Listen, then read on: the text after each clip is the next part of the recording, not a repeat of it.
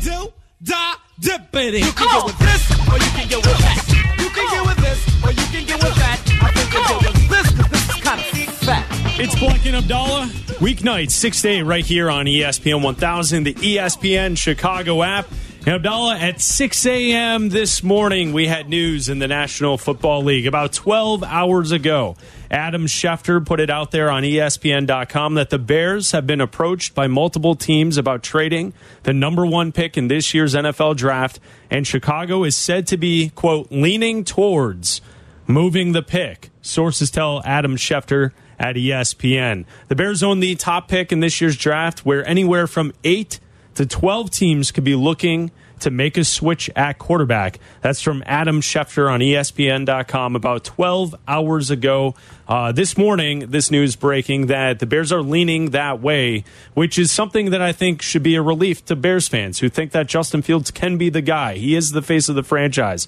And now, if they are able to parlay this number one pick into a bunch of du- uh, different picks this year and hopefully next year, this is the start of something where you start to kind of you, you start to piece it all together towards moving this team back to being a competitive team in the NFL. Yeah, and I, I think that if you would have traded Justin Fields and used the number one pick, um, I don't know if you're getting as much value from that from that asset. First of all, like I don't know if you're getting as much for the unknown as you are for the somewhat known in Justin Fields, but also you reset everything. I'm not saying that this team is ready to win, but you're setting this team back one to two years already. Then it already is. Then you might as well. Then what did you trade for Chase Claypool? I know he hasn't worked out, but what's the point? Why extend Darnell Mooney at that point? Why, you know, like there's there's a whole lot of unknowns that become even more unknown if you use that number one pick on a quarterback. Whereas we're all looking at, hey, look at what the Lions did last year. That's what the Bears could be. Hey, look at what the Eagles did two years ago. That's what the Bears could be. Like, be around 500, be competitive in games like they were in a lot of games this year. And I think that this just kind of solidified that what we all kind of knew that uh, that some people didn't want them to keep the or to uh, to keep Justin Fields. I think most Bears fans did. But now you kind of know that this is that the Bears are getting offers and this pick is for sale. Well, and that's a newsworthy p- piece of all this. What we've heard in the last two, three weeks is a lot of talking heads from coast to coast suggesting that the Bears would be smart by trading Justin Fields and by using the number one pick to take someone like Bryce Young. Uh, we we've seen quotes of Mini Mahomes. That's the guy. Justin Fields will never get it done, and and we've seen that type of conversation out in the national media for a couple weeks now. So I think this is new, noteworthy because Schefter is reporting that not only are teams reaching out, the Bears are open for business, but also that they're leaning towards moving that pick because Justin Fields is the guy. And, and that's what to take away for uh, as we head towards the combine this week in Indianapolis. And uh, the NFL conversations will keep going, and we'll start to look at the different quarterbacks in the first round and look at the teams that need quarterbacks who have first round picks. It's all it's all going to amp up as we get closer and closer to the NFL draft, and it kind of leads to a conversation now. At what moment does Ryan Poles pull the trigger and trade this number one pick? When does he have the most leverage in this situation? I think it's week of, week before the draft, right? I think we go into the Thursday of the draft in uh, however many days, 60 days or whatever, 59 days, as the, uh, the, the countdown is telling us, 59 days till the NFL draft. I think they go into that day without the pick. So whether it's that week, whether it's the week before, it's going to be after pro days, right? It's going to be after the combine. It's going to be after pro days, and it's obviously going to be after after free agency because free agency is in like two weeks. You know, like the tampering period starts two weeks from today, and then free agency starts two weeks from Wednesday. So you'll have like a sense of what of the quarterback moves around, like where's Jimmy Garoppolo going to sign? Where's Derek Carr signing? What is are is Aaron Rodgers staying with the Packers or whatever? Like there's all these what ifs. Where's Baker Mayfield going to go? Like some of these quarterbacks, the dust will settle, and then you'll kind of know, hey, if the Colts sign a quarterback, then maybe they're not as willing to trade up.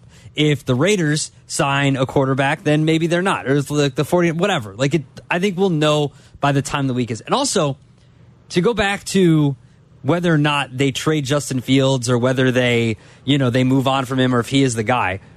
best case scenario for both parties that want Justin Fields and don't want Justin Fields is that you trade this first round pick for a bunch of picks. Because my best case scenario is that they get three first round picks for 2024. They have their own and they trade back once or twice and they end up with two other teams' picks. Then, if this year Fields doesn't improve and they're only a three win team again and you need to move on, you have the ammo with three first round picks to move up for a Caleb Williams or a Drake Maye. You could say to whoever is the worst team in the NFL next season, maybe it's the Bucs, maybe it's after they sell off a bunch of pieces, maybe it's the Texans again, maybe it's someone else, and you say to them, "Hey, we have three first round picks. What if we give you two of them and we move up for Caleb Williams?" Then you have then you get it's that's the best of both worlds because there's no guarantee that Fields makes that and takes that next step, right?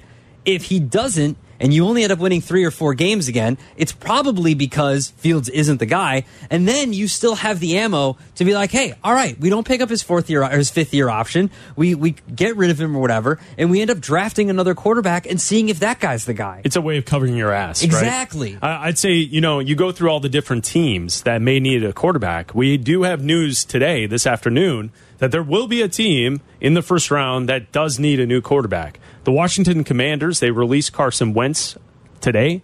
Uh, it was a move that was expected.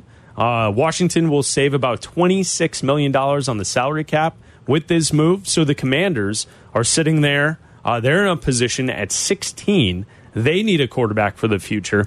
You list off all the different teams, Adam, and that's where I do understand your side, your angle, where you say that the best value would be leading it all the way up until the draft.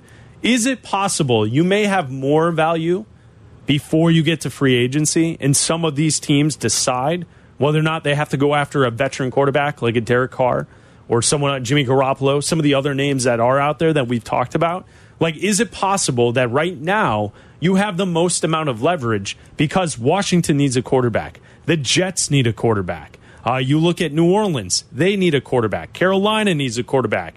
Uh, Vegas at seven, they need a quarterback. And then obviously the teams at the top of the board: Indianapolis at four, Houston at two. When you when you kind of break it all down, and Schefter in his report, eight to twelve teams, I would imagine that list gets shorter when we get post free agency because there are some quarterbacks that will land starting jobs. And then that means between free agency and the NFL draft, you will have a couple of those teams that will not be in the mix. Like, are there any teams in this group that are so desperate they are willing to give you everything plus more to make sure they solidify a number one pick to get their guy in this year's draft. I think it is possible you may have more leverage at this moment than you will heading into the draft, like the day of the draft, heading in there with that number one pick. You could, but also I would wait to see, you know, what some of these like Daniel Jones wants a ton of money.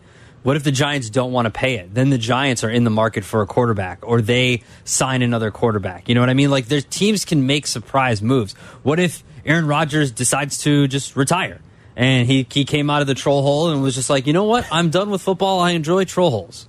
Like that's my thing now. He enjoys what? Troll holes. He's just sitting he in there? He tries to go. He likes being in the dark by himself Yeah. and just just living in the troll hole. Okay, okay. okay. Or he decides to stay with Green Bay, and that takes an option away from the Jets or from the Raiders or from so then more teams are involved. What if Anthony Richardson becomes the hot new thing because of the combine, and the Colts feel like, hey, our new coach was the offensive coordinator for Jalen Hurts, and Anthony Richardson reminds him a lot of Jalen Hurts, and we have to go up and we have to get Anthony Richardson at number one. And then the the Texans are also fall in love with Anthony Richardson. I think that before the draft is the best case scenario. I think I don't think it happens this week at the combine, but I think it's after free agency, after pro days, sometime in April.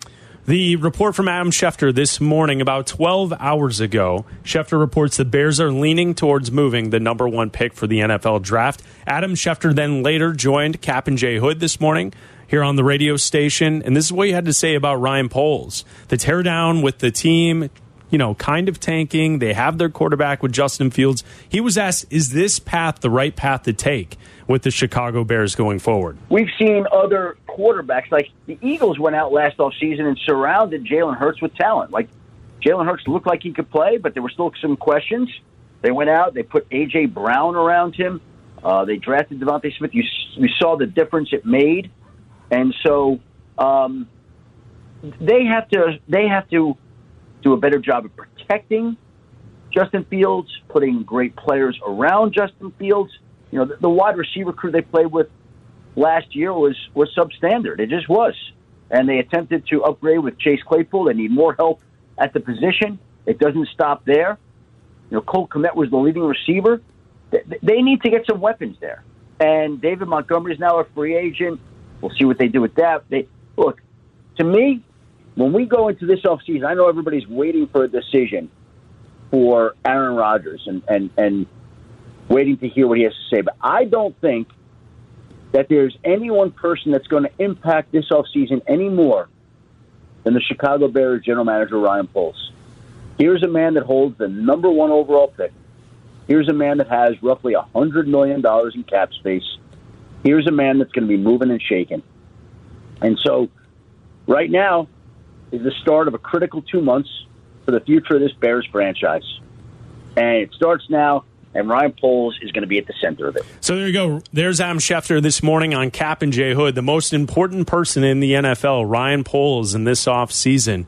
Moving and shaking, says Adam Schefter. He also said this the Bears want to trade that number one pick. What about the other teams in the top 10? Who wants to move up to get that pick? Oh, l- listen. Um, when you look at the draft and the possibilities that are out there, we have the Texans at 2 the mm-hmm. Colts at four, the Seahawks at five, the Raiders at seven, Falcons at eight, Panthers at nine. One, two, three, four, five. That's six teams in the top ten that you could make an argument will not be or could use help at the quarterback position. Six teams. So the Bears have the number one pick and really don't have a need a quarterback. I mean, I know there's talk about Justin Fields. I'm not buying. I think he's their guy. They just have to surround him with the right people. And so, if you don't have a glaring need at quarterback, and they don't, and the Texans, Colts, Seahawks, Raiders, Falcons, Panthers all have quarterback questions over the long term, uh, you, you you could have potentially, you know, a feeding frenzy for that number one overall pick and So- it creates an incredible situation for that organization and a chance to recoup a lot of these picks and to really stock up for the future. And that, that's what this is about right now. So there you go. Adam Schefter this morning on Kap and J Hood, a feeding frenzy for the number one pick. That's from Adam Schefter. He had the report this morning on ESPN.com. The Bears have been approached by multiple teams about the number one pick in this year's draft, and Chicago is said to be leaning towards, quote, leaning toward moving the pick. Sources tell Adam Schefter this morning. Good. They should be. I mean, there should have never been a doubt. I thought that they would go to Justin in the in during the exit meeting and say, "Hey, you're going to hear some stuff, right? Like you're going to hear some chatter, some stuff." But like that's us. Like we got to create value. You have to create value. And I wouldn't be surprised if you see like it still says leaning towards trading the pick, right? I better see Ryan Poles and Matt Eberflus at every one of these workouts. I want to see them at Anthony Richardson's, you know, pro day or whatever, or the uh, the combine day for the quarterbacks. I want to see them at Bryce Young's pro day. Obviously, they'll be at Alabama's pro day for Will Anderson too. But I want to see them like look like look make it's have the illusion that you're looking for a quarterback just because because now it kind of devalues it a little bit because everyone knows you're going to trade it. But maybe they, you know, we get a, a, a thing after the Alabama Pro Day that they were very impressed with what they saw from Bryce Young. It also adds to any conversation where people were suggesting that Justin Fields is going to be traded here, that that was all silly. Like any of that, that conversation Yeah, was silly. yeah, of course it was. Justin Fields is the better player when you compare him to the guys that are coming out this year, Mm-hmm. and that he's the face of the franchise. This is Chicago's home for sports on FM 100.3 HD2, the ESPN Chicago app, and ESPN 1000. This is Bleck and Abdallah on ESPN Chicago, Chicago's home for sports. Bleck and Abdallah are back. This is Chicago's home for sports, ESPN Chicago. On FM 100.3 HD2, the ESPN Chicago app, and ESPN 1000.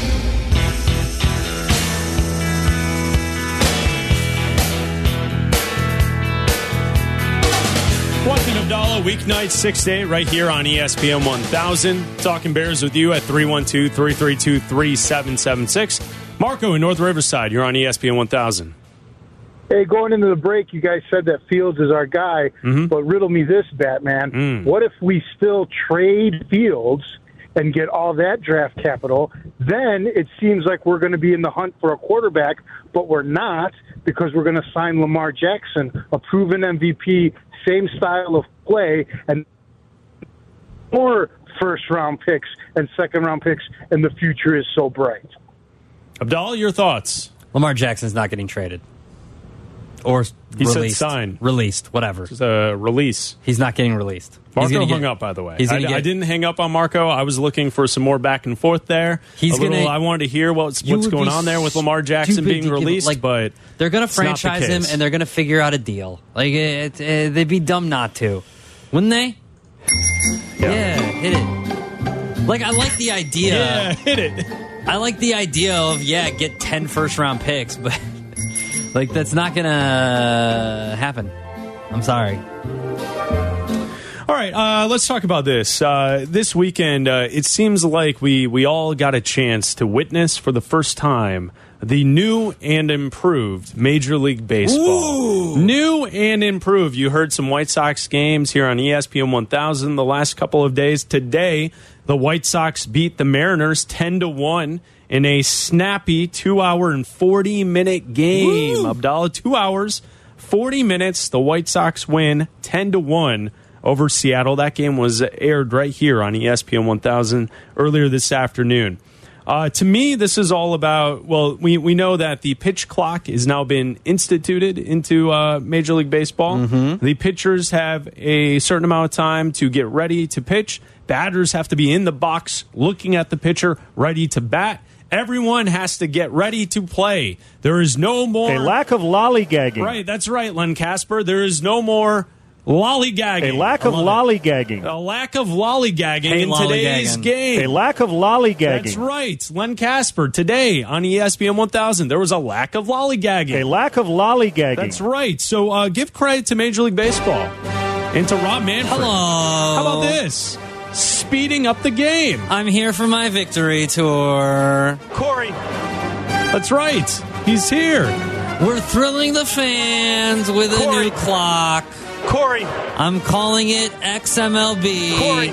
I saw that the XFL was so popular Corey. that we needed to institute extreme Major League Baseball. Corey. But that's not what it, they're just calling it Major League Baseball. But you don't understand, Chris. This is baseball to the A extreme. lack of lollygagging. That's right. Uh, and you hear from Rob Manfred uh, back in 2020. He's handing out the World Series MVP trophy to Corey Seager. Corey, you thrilled our fans throughout the postseason with a great performance. He's okay. You led the Dodgers to a World Series victory, I and it's it's my right. pleasure to recognize your great play with the Willie Mays Most Valuable Player Award presented by Chevrolet. Now, Lucky Abdallah must make you aware that he was medically cleared from that situation. He did not have anything wrong with him medically. There's Rob Manfred, Corey. the commissioner of Major League Baseball. Corey. Corey. You're welcome, thrilled our baseball fans. I'm here to take the victory lap as I wave to the people on State Street. You led the Congratulations to me for putting a renewed interest in the sport. You led Welcome. Dodgers- We had the steroid era. We had the juice ball era. Welcome to extreme baseball. Well, it's a fast era. It's get in the box and go. You thrilled our fans That's what it is. It's baseball to the extreme. Now, Abdallah, I was doing some research before the show. Were you? A lack of lollygagging. because there was a lack of lollygagging in Lack of today's uh, lollygagging. today's uh, events. Uh, so I was doing some research. Last year, Major League Baseball, the average time for a Major League Baseball game was three hours and three minutes. 2021, it was three hours and ten minutes. Uh, 2020, it was three hours and seven minutes. 2019, three hours five minutes. 2018, three hours and four minutes. That's the last five years. So around you know just over three hours Yeah. is what we're looking at for a Major League Baseball game. If we go back through the decades, Uh, in 2010, the average time for a Major League Baseball game was two hours and 54 minutes. Uh, if we go to the year 2000, in the year 2000, Abdallah. In the year 2000. That's right. There was a, A lack of lollygagging. a lack of lollygagging. In in the year 2000, uh, three hours and one minute was the time. So so it was actually a longer baseball game in 2000 than it was in tw 2010. Now, if we jump back to 1990, Ah. uh, the average time for a Major League Baseball game was two hours and 51 minutes. Wow.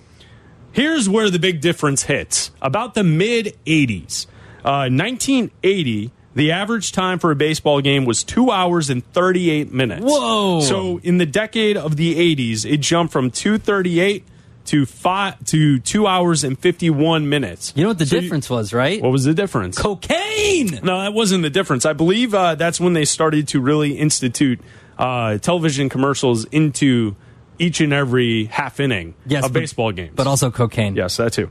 Uh, 1970, the average time was two hours and 34 minutes.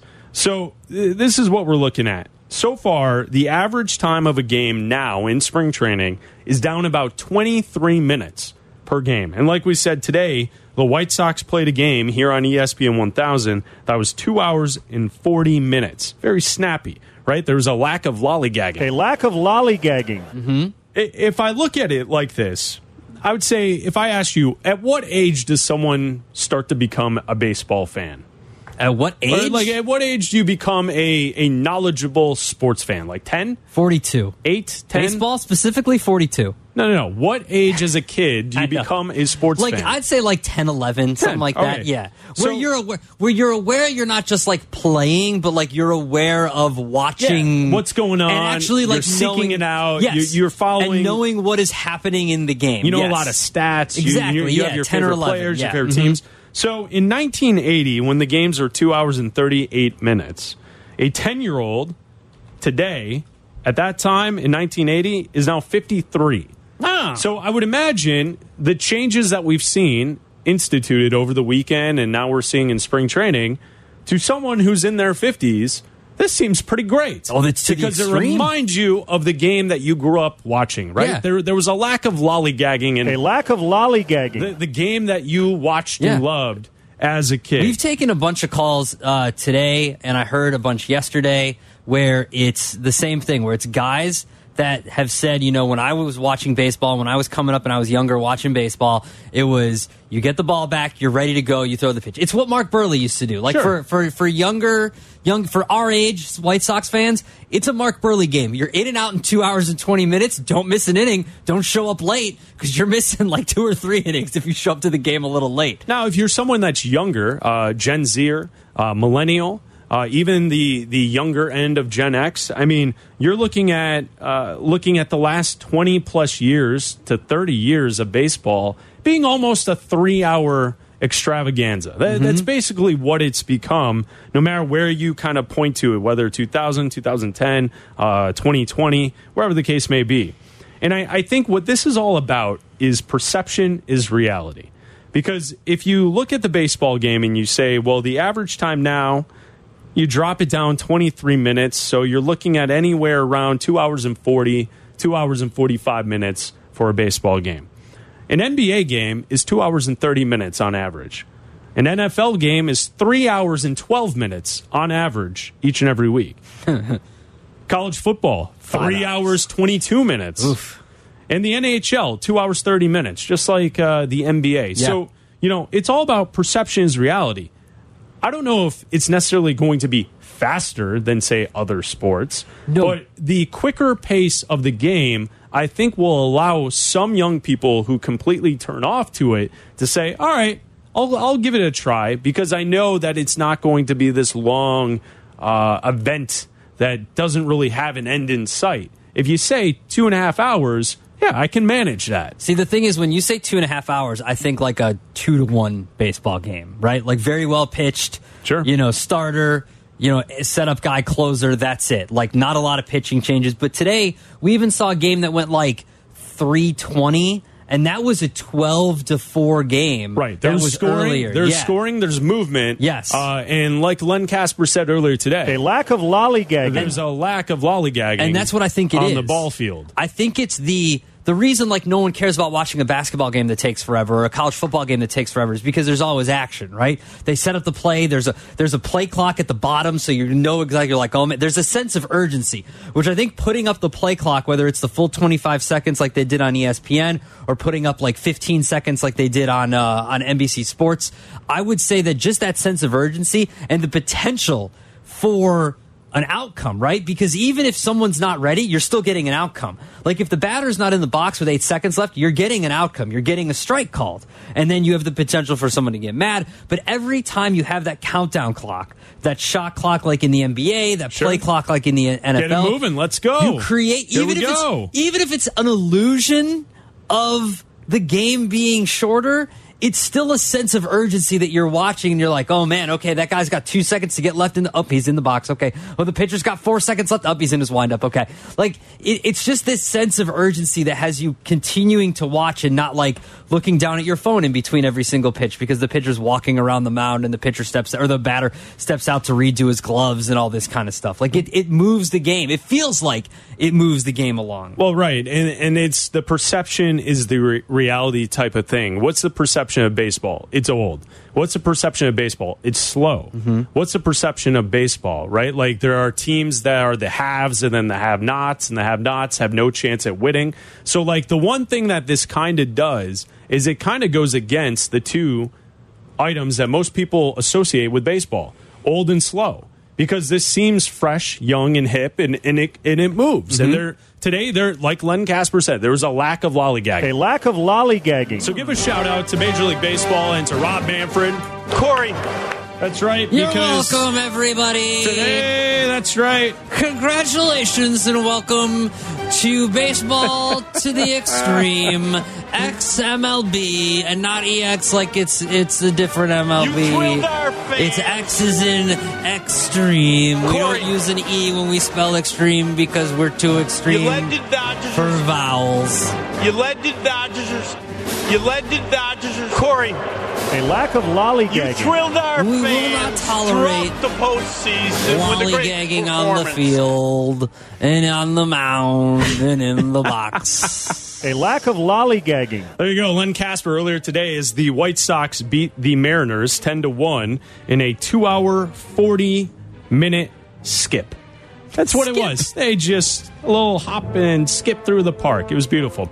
Uh, right now at 312-332-3776, we have a four-pack of tickets to see the Chicago Hounds on March 5th. That's right, Sunday, March 5th. Yeah. A four-pack of tickets to caller 10 at 312-332-3776. That's right, they're playing Utah on Sunday, March 5th.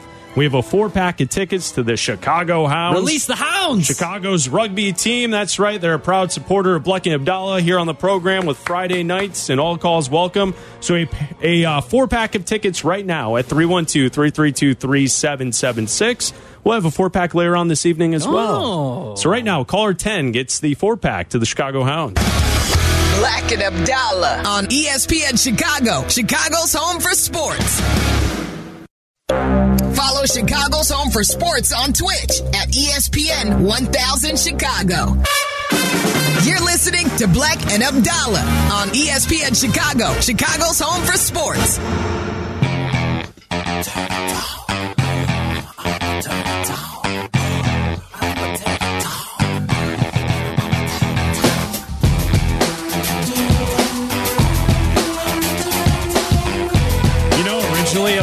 I saw some news in the NBA and I thought it's probably not worthy of breaking news, but I think it's breaking now. Yeah, now it is. I think This it is. is breaking news on Chicago's home for sports, ESPN 1000. So, about an hour ago, the Lakers announced that LeBron James would be out Tuesday night against the Grizzlies with a right foot injury.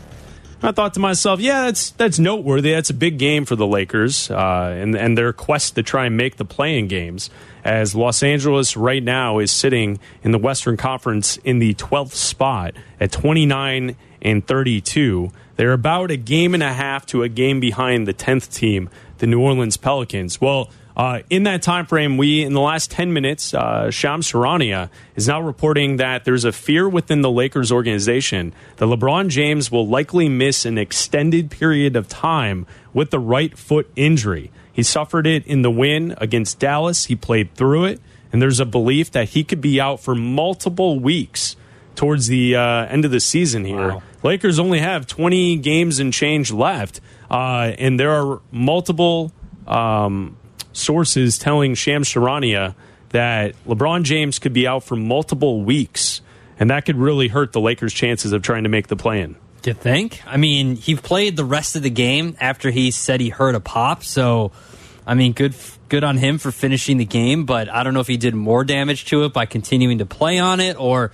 what it is, or what this injury is. But that's a uh, that's a blow to the Lakers' chances to try to make that play-in tournament uh, for this year for sure. And like every year that LeBron misses the playoffs is a year closer to his retirement, is a year closer to him not getting as many rings as, as he wants to, or whatever it is, whether he's chasing Kobe or Jordan or whoever. Yeah. It's it's another year. I look, I we've I've said it before.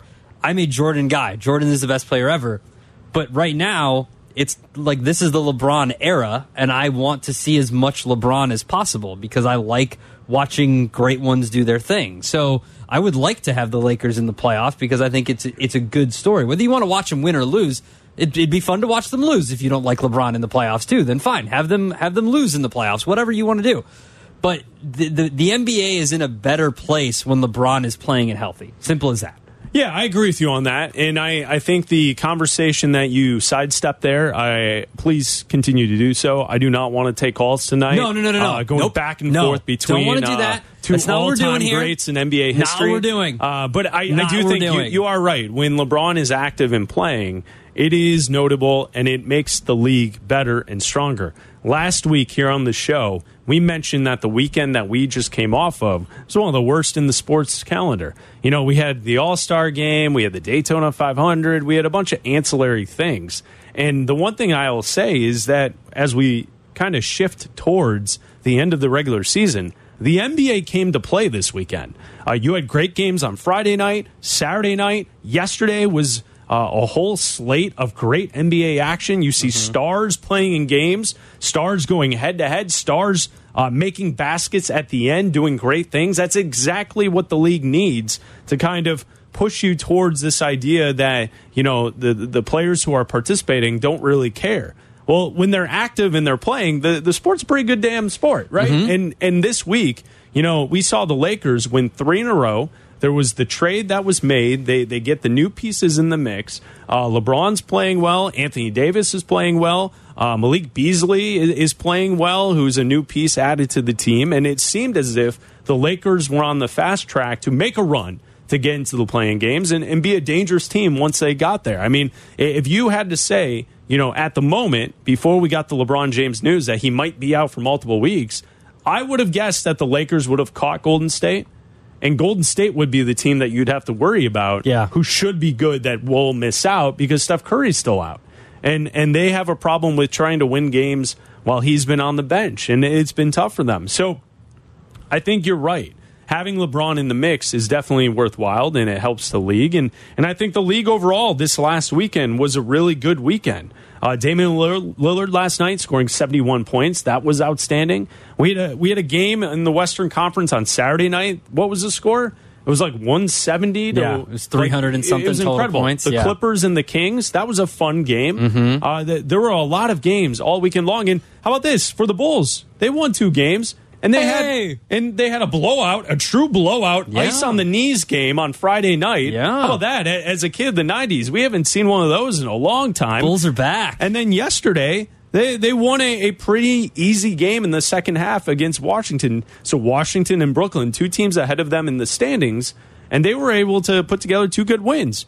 Can they kind of sustain this? That's been the question with the Bulls the entire season. It's a sustained consistency that they have lacked. And that's why they are where they're at at this point. But I thought this was a very good weekend for the NBA. I think there's a lot of great action. Yeah, I think uh, for the Bulls, it's always been for me scoring. Since January 1st, They're they have the number one defensive rating in the NBA. They're first in NBA in opponent three point percentage. Like they're playing really good defense, and Patrick Beverley's only going to add to that. Like he's very good defensively. He's not going to score for you though. So I want to see this team be able to put up a big number also consistently and get better shooting from their star players and from their, their three point shooters like Zach LaVine. Like you can't have nights off anymore when you're trying to make the play in. You're trying to make this push for the play in and not this push for 35 wins. Like you're trying to get to a point where you're going to solidify yourself, whether it's in the playoffs or in that play. And you have what 22 games left to do that in. And so you gotta you gotta score. You still have to score. Like yeah, you got the Pat Bev pop for two games. Keep it, make it uh, consistent throughout the, these next 20 some odd games that are left. Yeah, the Bulls are 28 and 33. They are a half game back of the Washington Wizards, who they beat yesterday. Uh, the Nets are fifth in the East. The Bulls beat them on Friday. So, yeah, you're right, Abdallah. And we, we kind of talked about this last week. Uh, the teams in the, the immediate future for the Chicago Bulls, it was going to be a chance to either stay in this race or you were going to get into a point where clearly this wasn't going to happen. Tomorrow night, they face off against Toronto on the road, uh, and then you get Detroit, Phoenix, and Indy. So, I mean, you, you have some tough games on the horizon, Mm-hmm. but again, you can put together here a four game win streak with Toronto and, and Detroit, hopefully. Yeah. So you string together some good vibes and some good wins, and you're right. The defense is what is holding them up. We talked about it last week on the show. I wasn't sure how the minutes would kind of shake out. Uh, it seemed like it worked well over the weekend. Maybe I was wrong. My my first uh, thought on how the Bulls were going to play with Pat Bev and Caruso and LaVine and Coby White and and it seems like a bit of a crowded backcourt. Maybe it doesn't matter. Maybe maybe Caruso and Bev being out there together uh, is okay because you have scores, two scores, in DeMar DeRozan and Zach LaVine, who had who had a really combi- combined a really good weekend. Well, let's not forget too. Like if they get to the play-in tournament, the game slows down in the playoffs, right? Like the game, you you it's a lot more half-court offense. It's a lot more situations where the Bulls can probably benefit by being a very good defensive team, right? You're still going to have to score, but the better defensive teams shine more in the playoffs because you're playing teams more than once. You're playing in a series, and the game really slows down with half court offenses and half court sets and everything like that. So your defense shines there, and that's somewhere where the Bear, the, the Bulls have been very, very good this year. I mean, they're the number one team in the last two months of play. With the All Star game in there too that week, and take out that week, whatever. You know what I mean? Congrats to Andy Nolan. He Hey. won the uh, first four pack of tickets to go see the Chicago Hounds. That's right, Chicago's new professional rugby team. The Uh, the game is March 5th. At uh, eh, here in Chicago, and they will face off against Utah. So the Chicago Hounds uh, four pack of tickets. We'll give another four pack away later on in the show, in seven o'clock hour here on Bleck and Abdallah on ESPN 1000, the ESPN Chicago app. We have the song of the night coming up next.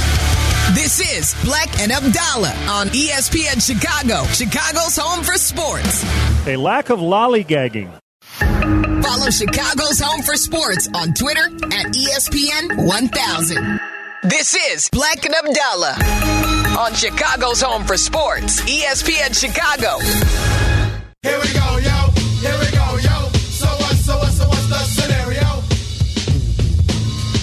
The pitch clock being instituted in Major League Baseball at spring training.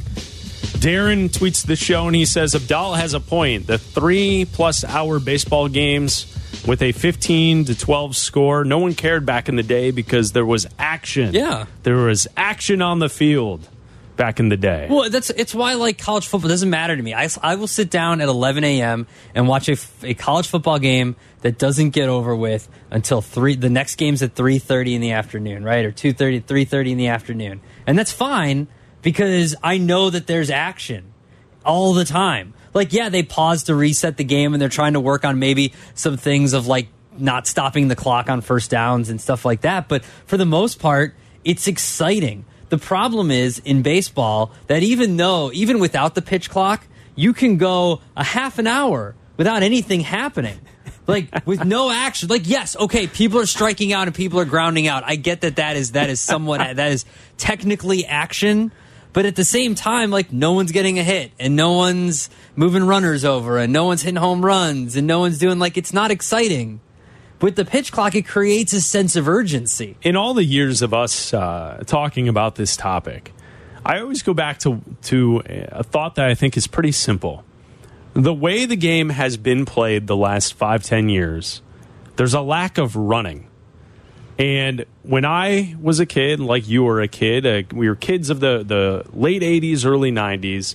I remember baseball players on the baseball field running and making plays either in the outfield or running the bases, going first to third, uh, turning double play, all this stuff, running. People running on a baseball field.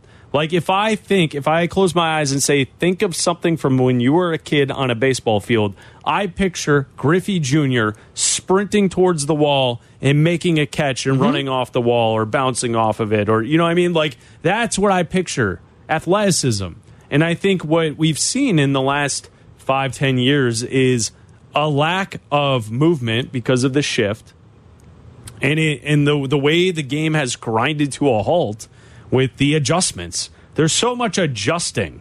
You have a batter who steps into the box adjusting the gloves. Adjusting then he's himself. uh, adjusting the cup. And then he's adjusting this. And he takes a step out and he takes one leg and he puts it outside the box. He's not ready. Now the pitcher, he's ready to go, but now he's waiting. Now he's adjusting. He's got an adjustment of the cup as well. There's a cup there, there's a cup there. Both are adjusting their cups at the same time. There's a lot of adjusting that takes place. How about you throw the damn ball? Like Well, that, even- and that's what the pitch clock will implement. This lack, there, there will not be the ability to grab your cup six times before before you hurl the baseball. Well, you will not be able to before you step into the batter's box to tie your shoe six times. Remember that Jeter would step out. Oh, yeah. You go the wristbands, then he would go down to the shoe, then he, there'd be a cup grab. Well, think about those more, epic, more, like, more working gloves. here I mean, what the hell? Working here for as long as we have, right? Like, and and you know, Jake and Nick producing tonight's show, like they they get it. Producing a Sunday night baseball game would take forever. when it was a Yankees Red Sox game in Forever. in like the mid two thousands, like two thousand and seven, two thousand eight. Six hours oh of my silence with people adjusting Because their you've got you've got Ortiz getting It out of the box and unbelievable. adjusting his gloves. And All doing right, that dumb here's another clap every adjustment. time. Have an adjustment. And you it's know like, what? all right, man. Today come the on. White Sox played on ESPN 1000, and there was a lack of lollygagging. A lack of lollygagging. That's right, Len Kasper. A lack of lollygagging. It's time for the song of the night. Hey, turn up the volume and don't touch that dial because it's time for. What dial? Th- There's there's no dial on my phone. Yeah, it's just an. Exp- ah, never mind. Crank the volume because it's time for Bleck and Abdallah's Song of the Night. Yo, lit. Tonight's song. We're doing CKY 96 Point Bitter Beings from 1999.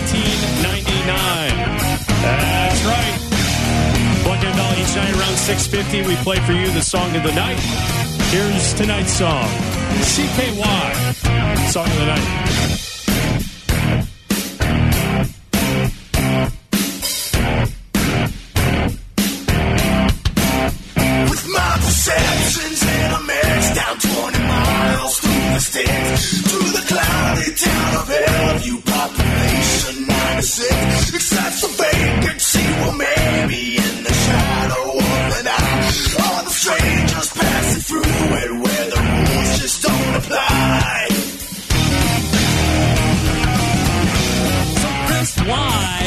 Listening to 96 Point Bitter Things? You got to fill me in on this one. Okay, so this is a band called CKY. The band uh, Volume 1, the album Volume 1 came out in 1999, today, Yeah. in 1999. And the band, they're important because their drummer's name was Jess Margera. That Oh. last name familiar Sounds familiar. because it's Bam Margera's brother is their drummer. Now, if you love Jackass, you love Jackass, I love Jackass. Of course. CKY was a band, but also CKY was a skating video series Sure. created by Bam Margera, and they used a lot of the music from the band CKY and other bands, of course. But these were like the most popular like skating videos. Like you had to get the VHS tapes. You couldn't get these at Blockbuster. Like No. you had to go to like I No, went to, right. To were- Dog Ear not- Records in yeah. Libertyville and get these. But this was Jackass before Jackass. It was Sure. Bam Margera and a bunch of his buddies. And there's always been controversy about how Johnny Knoxville stole the ideas, but like gave them money and like incorporated them into the bits and everything like that. But these CKY videos, CKY2K, CKY3, like these were the original guys in shopping carts being pushed into bushes, like dumb music videos Yeah, about about uh, bone saw is in the news about Bonesaw. Narkill. So what's the news about Narkill? Well, there's always news about Narkill. There's like six people listening to this that know what we're talking about, And that's it, and that's fine. And this song was great, and I love this band CKY. And I, this is, I saw them at the House of Blues. Speaking of the uh, 25th anniversary of ESP 1000 at the House of Blues, March 24th for the 25th. Get your tickets at Live Nation. This is the only time I have ever crowd surfed at a concert with CKY. Uh, the Twitchers are saying they remember it from Tony Hawk Pro Skater as well. Oh, okay. I did not know that this was in uh, Tony Hawk Pro Skater. Did not know that. I didn't play Tony Hawk Pro Skater 3 that I remember. Underground. Yeah. But this band was I love this band. This album's great. Their second album's great too. Like this is a this is this is hardcore uh, Abdallah here. Tonight's song of the night, CKY 96 Quite Bitter Beings. It's your song of the night from 1999.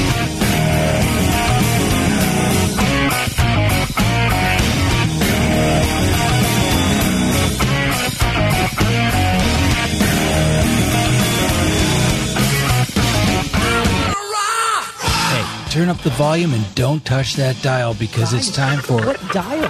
There's there's no dial on my phone. Yeah, it's just an. Exp- ah, never mind. Crank the volume because it's time for Bleck and Abdallah's Song of the Night.